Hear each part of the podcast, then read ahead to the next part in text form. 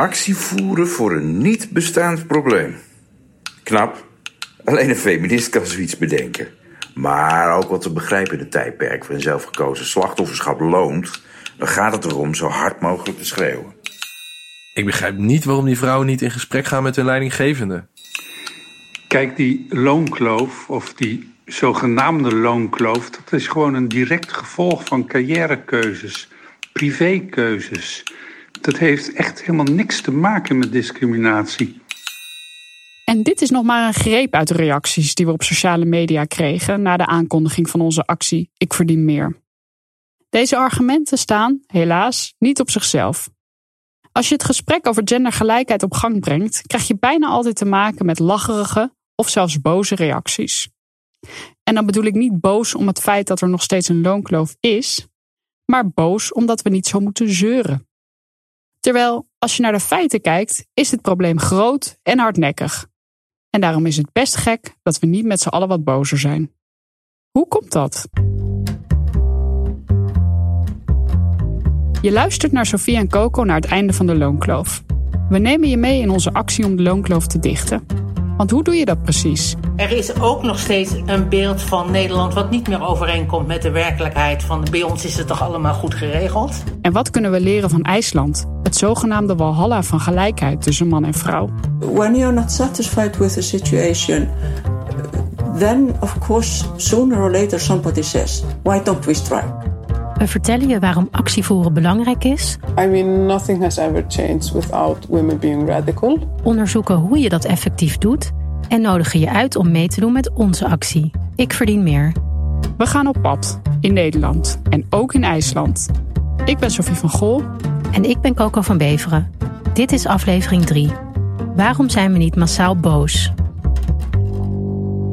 Ik vraag me zo vaak af, hè?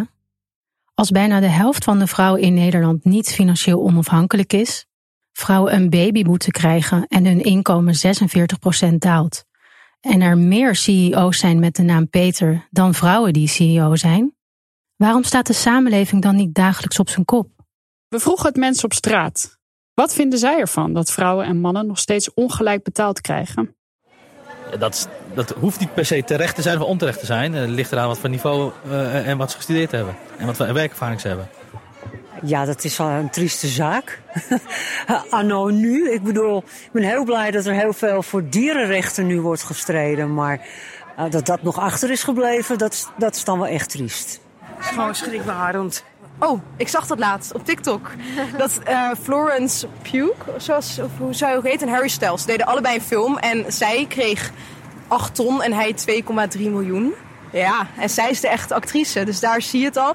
Maar ook volgens mij in Nederland heel veel dat uh, man en vrouw die dezelfde baan doen... of een vrouw die zelfs een hogere baan doet, soms minder betaald krijgt. We vroegen ook of ze zich hier wel eens boos over maken. Nou, boos niet, maar ik vind het niet terecht. Nee. Ik zit niet zozeer in die positie. Ik bedoel, als, als je gewoon uh, in de, het middelbare loon zit, zeg maar, dan merk je het niet zo. Het zal eerder zijn voor vrouwen die dus uh, proberen om hoger op te komen uh, op kantoor natuurlijk. ja, en, en die vechten natuurlijk tegen die hele mannenmaatschappij. Tuurlijk, het is onterecht. Ze worden, een beetje, je noemt dat de achtergehouden vrouw. net als ze niet hetzelfde zijn als een man. Ze kunnen net zoveel aan. Soms wel meer vergeleken met kindje krijgen. Dat kan een man niet hebben, die pijn. Een vrouw wel. Dus ja, je weet je belachelijk. Als een vrouw te weinig geld verdient op te werk. Door, omdat ze een vrouw is. Dat is een beetje discriminatie, vind ik. Eigenlijk niet.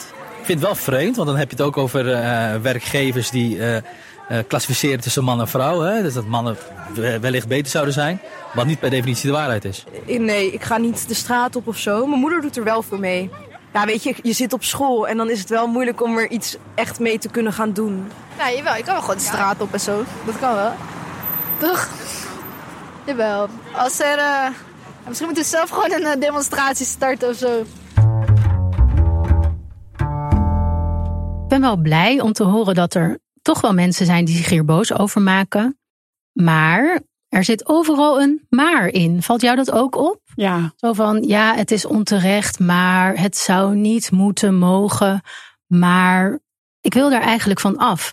Het is gewoon ongelijkheid. En als je bedenkt dat iedere maand, als je salaris wordt gestort en als je op je afschrift kunt kijken, dat het zwart op wit staat, als je het naast elkaar zou leggen met het uh, loonstrookje van je mannelijke collega, dan, nou, bij mij komt echt het stoom uit mijn oren. En dan denk ik, waarom zijn we niet woedend hierover? Ah, ik uh, ben met je eens. En ik denk dat er één iemand is die daar wel woedend over is en die ons dat echt wel haarfijn uit kan leggen. En zij uh, bracht ons in beweging om actie te ondernemen. En zij maakt zich al heel lang boos over die loonkloof. En ze verbaast zich ook over het feit dat niet iedereen zich hier zo boos over maakt. Elk jaar uh, komt er wel een statistiek uit. Uh, en elk jaar komt er een stukje over in de krant. En elk jaar is er dan wel een talkshow tafel die denkt: hé, hey, wat een leuk onderwerp. Mm -hmm. Uh, en, en, die zetten dan twee vrouwen tegenover elkaar. En de een zegt: uh, ik heb er helemaal, helemaal niks mee met die loonkloof. En de andere moet zich dan in, uh, invechten. Of je zet daar een moderne man tegenover. En die zegt: het is allemaal de schuld van de meisjes zelf. Hadden ze maar geen deeltijdprinsesje moeten willen wezen. Ja. En dan is het onderwerp weer klaar. en. Het is heel bijzonder dat um, het recht op gelijke be uh, beloning tussen mannen en vrouwen bestaat in Europa al sinds 1957. Dat is nog van voor ik geboren ben. Ik ben van 1960. Um, en uh, dat is dus nu 65 jaar geleden. En het bestaat GVD nog steeds. Je hoort hier Agnes Jongerius tijdens een avond in de Bali die we organiseerden naar aanleiding van mijn boek Waarom vrouwen minder verdienen en wat we eraan kunnen doen. Agnes is lid van het Europees Parlement voor de Partij van de Arbeid. En recent sloot zij een akkoord voor een Europees minimumloon. Voorheen was zij jaren voorzitter van vakbond FNV. En die avond in de Bali ging het over wat werkgevers en werknemers kunnen doen aan het dichten van de loonkloof. Veel van de sprekers droegen oplossingen aan en hadden het over het belang van het overtuigen van besturen en directeuren en CEO's. Maar Agnes die bracht het oude vakbondsvuur erin. En zij wees ons erop dat gelijk loon al 65 jaar een mensenrecht is, maar dat het niet wordt nageleefd. Klinkt misschien logisch, maar voor mij was het een belangrijk inzicht. We willen na die avond graag meer van haar horen en besluiten haar te bellen. We vragen Agnes hoe het toch kan dat mensen wel weten van de loonkloof, maar toch niet echt boos lijken te worden. Ze begint gelijk te vertellen. Er is ook nog steeds een beeld van Nederland wat niet meer overeenkomt met de werkelijkheid. Van bij ons is het toch allemaal goed geregeld. En als dat het beeld is, hè, dat dat zeg maar iets is wat ergens anders gebeurt en niet bij jezelf. Als je denkt, wij zijn toch een progressief land waar je alle keuzes kan maken en toch de gelijkheid al zo lang hoog in het vaandel hebben staan dat uh, dat maakt dan ook dat je minder makkelijk uh, gaat zeggen: uh, en nou is het genoeg. Agnes heeft dus wel een idee waarom vrouwen zich niet massaal boos maken over de loonkloof. We zijn allemaal gewend om vooral niet te zeuren. Zeker niet voor jezelf. Ik denk dat zeg maar de keerzijde van uh, ja, liever iets voor, je anders, voor een ander willen doen dan voor jezelf ook is we willen eigenlijk niet zeuren. Hè? Uh, uh, zeur niet, zeur niet, zeur niet. Hè? Want uh, een geweldig lied van Annie M. G. Huil in je bed, bijt in je laken, vloek tegen iedereen. Schreeuw van de daken, maar zeur niet, zeur niet. Zeur... maar dat is, dat is ons ook ingepeperd. Hè? Dat je niet moet zeuren. Dus voor iemand anders zeuren is een stuk makkelijker. En, en daarom denk ik één, uh, um, rond die loonkloof uh, blijft het ook gewoon een kwestie van zenden en verhalen ophalen. Bedoel, ook al melden mensen het anoniem en ze hebben niet meteen het idee hebben dat zij er iets aan zouden willen kunnen doen, is het denk ik wel goed om dat beeld wat we van onszelf hebben. Oh, we hebben het zo goed voor elkaar. Om dat te, te, te doorbreken. We moeten dat hardnekkige beeld dus doorbreken. We hebben het helemaal niet zo goed voor elkaar in Nederland. Agnes vertelt dat de politiek een manier is om aan verandering te werken. Maar dat alleen is niet genoeg. Uh, ja, wij kunnen vanuit uh, Europa en vanuit Nederland met wetgeving aan de gang. Uh, dat helpt. Maar uiteindelijk hebben we hier een maatschappelijk probleem bij de kladden. En dus heb je ook verontwaardiging nodig. Om te zeggen, ja jongens, dit is er eigenlijk niet, niet normaal. We kunnen er toch niet van uitgaan dat de vrouwen die in de zorg werken dat als een soort Florence Nightingale doen. En dat elke eh, euro die ze ermee verdienen mooi meegenomen eh, is. Het is niet veredeld vrijwilligerswerk. Om de maatschappelijke verontwaardiging en boosheid aan te wakkeren, is het belangrijk dat het probleem, in dit geval de loonkloof, zichtbaar is. Dat mensen weten dat ze er niet alleen voor staan. En dat gaat niet vanzelf. Er, moet, er moet een soort onderstroom zijn in de samenleving. Eh, eh, eh, maar je moet die onderstroom ook zichtbaar maken. En dan wordt die uiteindelijk met, laten we zeggen, met zo'n enorme kracht uitgeserveerd, ook eh, in de politieke arena, dat bedoel, het was ondenkbaar geweest dat ze niet zouden reageren op de eh, problemen. Agnes zegt dat de huidige situatie met de torenhoge energieprijzen en dreigende armoede als gevolg een goed voorbeeld is. De druk op de overheid is opgevoerd doordat mensen zichtbaar boos zijn. En, en nogmaals, ik blijf zeggen, ik vind dat het sneller en harder en, enzovoorts moet. Maar er, eh, er gebeuren nu wel dingen die eh, niet op het, eh, op het konto van één individueel iemand of van één politieke partij. Dat komt omdat er een maatschappelijke onderstroom is die, waarvan mensen dan opeens denken: laten we die onderstroom nou zichtbaar maken. Dan verandert er iets. Ik ben blij dat we Agnes nog hebben gesproken. Ik vind het toch eh, echt leerzaam om naar haar te luisteren. En ook wat echt wel blijft hangen is dat het zo belangrijk is dat je zo'n probleem zichtbaar maakt. Ook al weet iedereen misschien wel dat het er is. Zoals ze ook zeggen, het bestaat al 65 jaar. Maar toch is het dan nodig om er iedere keer weer eh, kabaal over te gaan maken. Ja, precies. Dat is denk ik een beetje wat zij zegt, toch? Die, die onderstroom naar boven halen. Anders blijft het volgens mij steken op dat niveau wat je ook hoort ehm, bij de mensen die we op straat hebben gesproken. Van, oh ja, daar heb ik wel eens over gehoord. Nee, klopt, dat is inderdaad niet oké.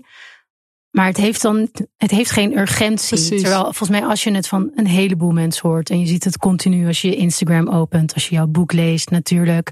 Als je de krant openslaat.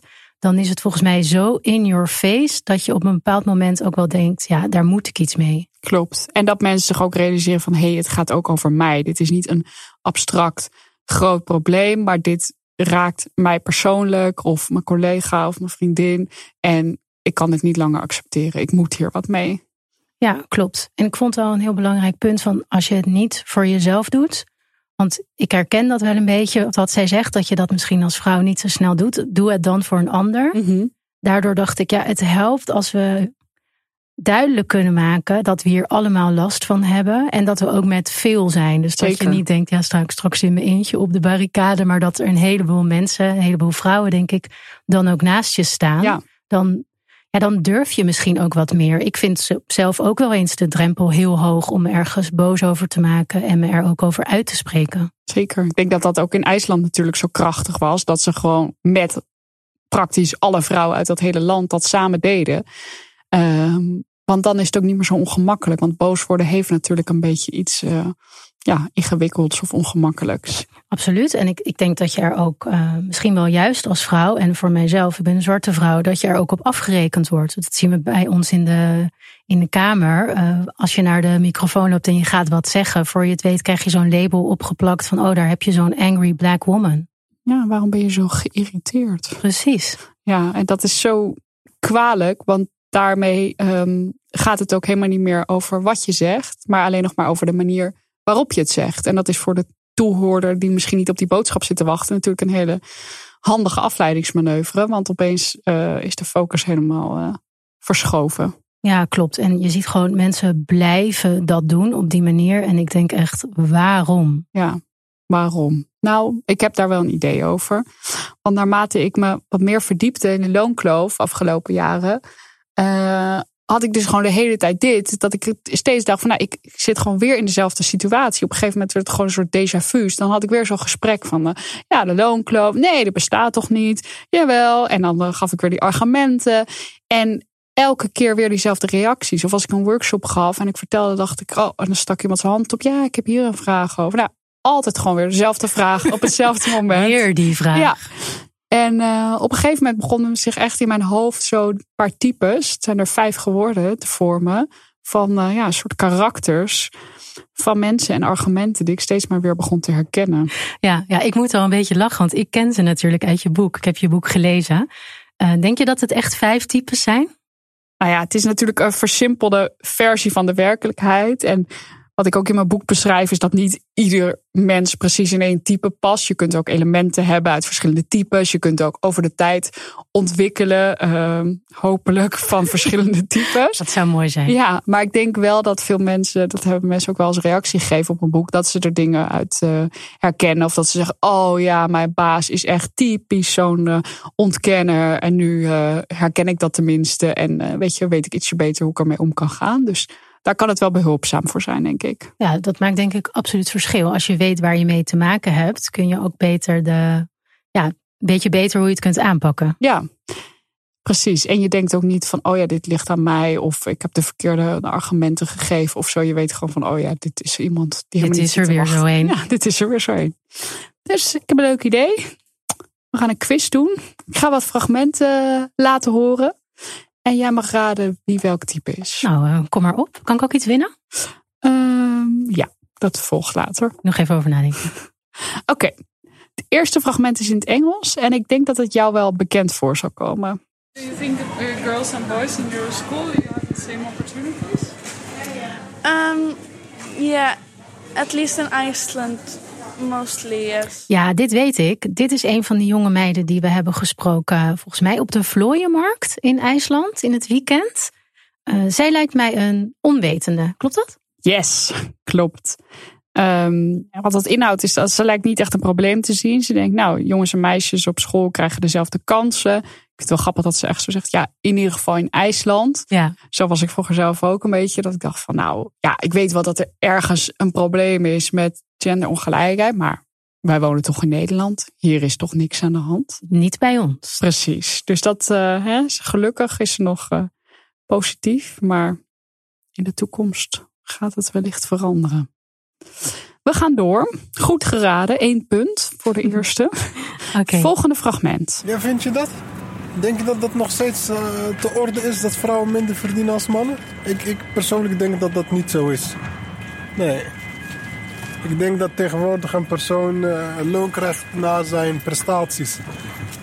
En ja, het verschil tussen, er is geen verschil tussen man en vrouw, toch? hey, dit is een oude bekende uit aflevering 1. Dit moet wel de ontkenner zijn. Klopt, Coco. Nog een punt. Dit is uh, ja, iemand die echt ontkent dat er ongelijkheid is. Dus die onwetende, die is gewoon een beetje naïef. En die denkt gewoon, die is er echt van overtuigd van iedereen krijgt dezelfde kansen.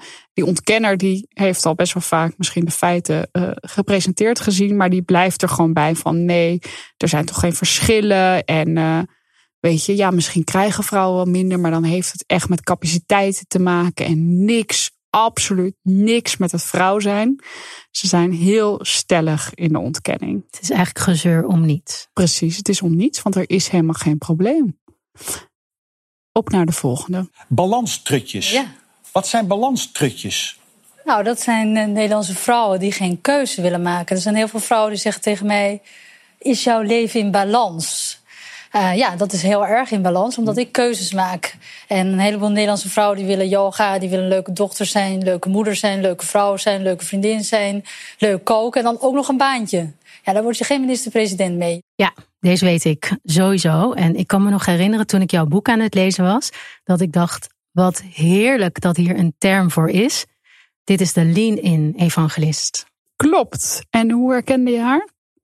Het ligt allemaal aan onszelf. Het ligt aan die vrouwen, aan de keuzes die ze maken. Ze moeten het allemaal heel veel slimmer aanpakken met het systeem is niets mis. Precies, ja. En die term lean in, die verwijst naar een boek van Sheryl Sandberg, voormalig topvrouw bij Facebook. En zij heeft dat boek geschreven, Lean in. En dat gaat heel erg over wat vrouwen moeten veranderen om succesvol te zijn op de werkvloer. Heel veel tips. En nou, sommige vrouwen hebben er heel veel aan gehad. Maar ze heeft ook heel veel kritiek daarop gekregen dat het uh, victim blaming is. Dus ze zegt inderdaad van ja, vrouwen hebben het vooral aan zichzelf te danken. Ze moeten gewoon hè, wat meer voor zichzelf opkomen. Gaan een beetje aanpassen. En um, aan dat systeem of aan die werkvloer of met die mannen is eigenlijk helemaal niet zoveel mis. En wat ik wel interessant vind, wat ik ook in mijn boek heb beschreven, dat vroeger dacht ik van, nou ja, weet je, het is goed. Ze, ze willen in ieder geval hetzelfde. Ze willen ook gelijkheid. Ze erkennen dat er ongelijkheid is. Dus ze doen in ieder geval iets. Maar in de loop der tijd ben ik een beetje gaan zien van nee, eigenlijk staan ze echte veranderingen een beetje in de weg. Omdat ze maar zo erg op dat individu blijven richten. En ze ook heel vaak met initiatieven komen waarvan je echt denkt van niemand heeft hier wat aan, weet je wel. Moeten we weer een panel gaan doen. Weer een diner met de topvrouwen en de bla bla bla. Dat je denkt van ja, why? Maar het lijkt wel de hele tijd alsof er iets gebeurt. Dus die mannen kunnen lekker uh, achterover gaan leunen en zeggen van nou... Uh, nou precies, en dat vind ik er denk ik riskant aan. Door te zeggen, ja, het ligt aan die vrouwen zelf. Want dan lukt het niet om iedereen in beweging te krijgen om iets te veranderen. En wat ik ook wel herken, ja, als je. Je gaat ook een beetje twijfelen aan jezelf, toch? Als je dit leest, kun je ook gaan denken van ja, misschien moet ik inderdaad wat harder werken en andere keuzes maken. En dat ik daar eh, linksaf moet gaan in plaats van rechts op dat punt in mijn carrière. Dus ik, uh, ja, ik ben blij dat ik dit nu kan herkennen. En ik ben benieuwd naar het volgende fragment. Het wordt wel steeds makkelijker nu. Klopt, daar komt hij. Dus het is complete lulkoek alleen voor de bühne. Maar in het amateurvoetbal op niet al te hoog niveau? Kijk, als in, in Friesland één meisje, één meisje bij een clubje zit... en die kan goed voetballen en ze komen mannen tekort... geef dat meisje toestemming om mee te voetballen als die jongens dat leuk vinden. Maar is het aan de mannen gevraagd? Is het aan de vrouwen gevraagd of ze dit op prijs stellen? Ja, laat, gaan. laat gaan, het is deze tijd even. Dus deze tijd even binnenkort nou, krijgen we een transgender die de, die de, die de Europa Cup finale fluit. Dan kan mij dat nou schelen. Dit kan niet missen. Dit is de boze mens. Ja. Word je ook een beetje boos als je hier naar luistert? Ja, ik word zelf ook een boos mens. Maar eigenlijk al direct als ik deze, deze stem hoor. Ja. Nou ja, dit type is gewoon heel erg lastig om mee in discussie te gaan. Want eigenlijk wil die gewoon niks. En hier doen ze het ook nog een beetje op een jolige manier van kan mij het nou schelen? Denk ik, nou, blijkbaar wel wat. Anders zou je hier toch weer niet weer een hele uitzending aan gaan. Uh, over dit thema gaan zitten uh, kletsen. Heeft het wel zin, denk je? Is er een kans dat je een boze mens, boze man van gedachten laat veranderen?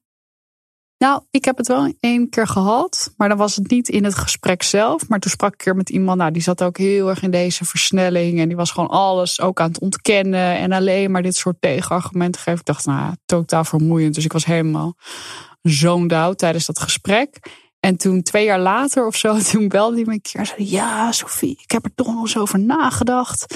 En uh, ja, eigenlijk, weet je, die loonkloof. Ik heb er nog eens naar de cijfers gekeken. Ja, het zit me toch niet helemaal lekker. Wat goed. Ik dacht, wow. Ja, en ik heb toch allemaal verschillen in mijn bedrijf. En uh, ja, ik kan het wel verklaren, maar ik sta er toch niet achter. En hoe moet ik dit aanpakken? Dacht ik, wow. Oké. dus dat is wel hoopvol. Ik, ik geloof wel dat mensen kunnen veranderen. Dat kan dus wel. Die we net hoorden, weet ik niet. maar uh, er is hoop. Er is hoop. Maar in de discussie zelf meestal niet. Dus nee. ik zeg lekker een beetje laten, laten sudderen en uh, wacht maar tot ze tot inzicht komen. Die energie ergens anders voor Precies. gebruiken. Blijft er volgens mij nog maar eentje over, hè? Klopt. Daar komt hij. En dat had te maken ook met de machtsverdeling tussen ja. mannen en vrouwen. We waren niet tevreden met het inhalen van achterstanden. We wilden dat er een andere verdeling van macht uh, zou zijn, waardoor een, uh, mannen en vrouwen even verantwoordelijk zouden zijn voor de boterham op de plank, alsof, uh, als voor de verzorging ja. van de privésfeer. Dit is natuurlijk de feminist. Dit zijn wij eigenlijk. Yes. Nou ja, we zijn het niet echt. Het is Hedy Dancona, een feminist puur zang. Volgens mij al in 1968 dat zij een feministische actiegroep oprichtte. Ja. Man, vrouw, maatschappij. Medeoprichter van het blad Opzij. En ze heeft natuurlijk een waanzinnige politieke carrière. Ja, en nu uh, meer dan 50 jaar later nog steeds actief. Ze komt nog steeds naar evenementen. Ze steunt onze campagne. Dus ze is echt een uh, super feminist. Ja, zij is natuurlijk één feminist. En we hebben het over de types. Hoe zou jij een feminist als type omschrijven?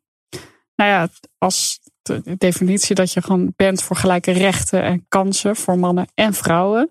Maar ook vooral dat je echt iets wil veranderen en dat ook structureel wil doen. Dus anders dan die lean-in uh, evangelist, weet je, wat meer een soort van schijnfeminisme is. Van we doen daar weer een, een panelgesprekje en we doen daar weer een social media post. Is dit gewoon uh, ja, veel radicaler. Uh, weet je, niet alleen op papier, maar ook in de werkelijkheid. We moeten gewoon echt wat gaan veranderen. Ja. Die feministen, hoe gaan we daar het beste mee om? Ik denk we moeten zorgen dat we ze kunnen mobiliseren. Want ze zijn het al met ons eens. Ze staan aan onze kant. Maar zoals Agnes ook zei, ja, die onderstroom die mensen misschien wel voelen en waar ze wel achter staan, die moeten we naar boven halen en zorgen dat mensen ook echt uh, actie gaan voeren. Over actie voeren gesproken, onze eigen actie komt natuurlijk ook dichterbij. Het is bijna Equal Pay Day. Ik ben al aan het afstrepen op mijn kalender. Ja, wat je zegt, we hebben zoveel mogelijk mensen nodig. Iedereen moet meedoen. Dus misschien is het goed als we in de laatste aflevering toch nog eventjes op een rij gaan zetten. Wat we precies aan die loonkloof gaan doen. Yes.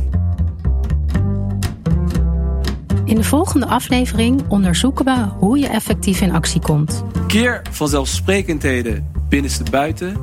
Verstoor de normale gang van zaken. En verzet je zo nodig door ongezellig te doen. Wij spraken af als ons gevraagd wordt om als feministe om in de politiek te gaan, dan moet je dat doen. Uh, of je het leuk vindt of niet. Onze actie, Ik Verdien Meer, vindt plaats op 14 november 2022. Hou hem vast vrij in je agenda. Mocht je meer informatie willen of wil je jouw verhaal delen via Meld Loonkloof Anoniem, ga dan naar onze website ikverdienmeer.com. Op deze site lees je ook wie de actie allemaal steunen en wat je zelf kunt doen om ons te helpen bij het dichten van de loonkloof. Sophie en Coco naar het einde van de loonkloof is gemaakt door mij, Coco van Beveren, en Sophie van Gol in samenwerking met VBK Audiolab, uitgeverij Business Contact en Audiohuis. Redactie was in handen van Sophie en mij, Lieve Zonderen en Cecilia Schouten. Eindredactie werd gedaan door Maaike Baan. Regie en montage door Lieve Zonderen. Projectleiding werd gedaan door Pauline Reiners. Studiocoördinatie is van Suzanne Terol. En het sounddesign deed Gijs Vriezen. De visuele vormgeving is van de hand van Woodpack Agency.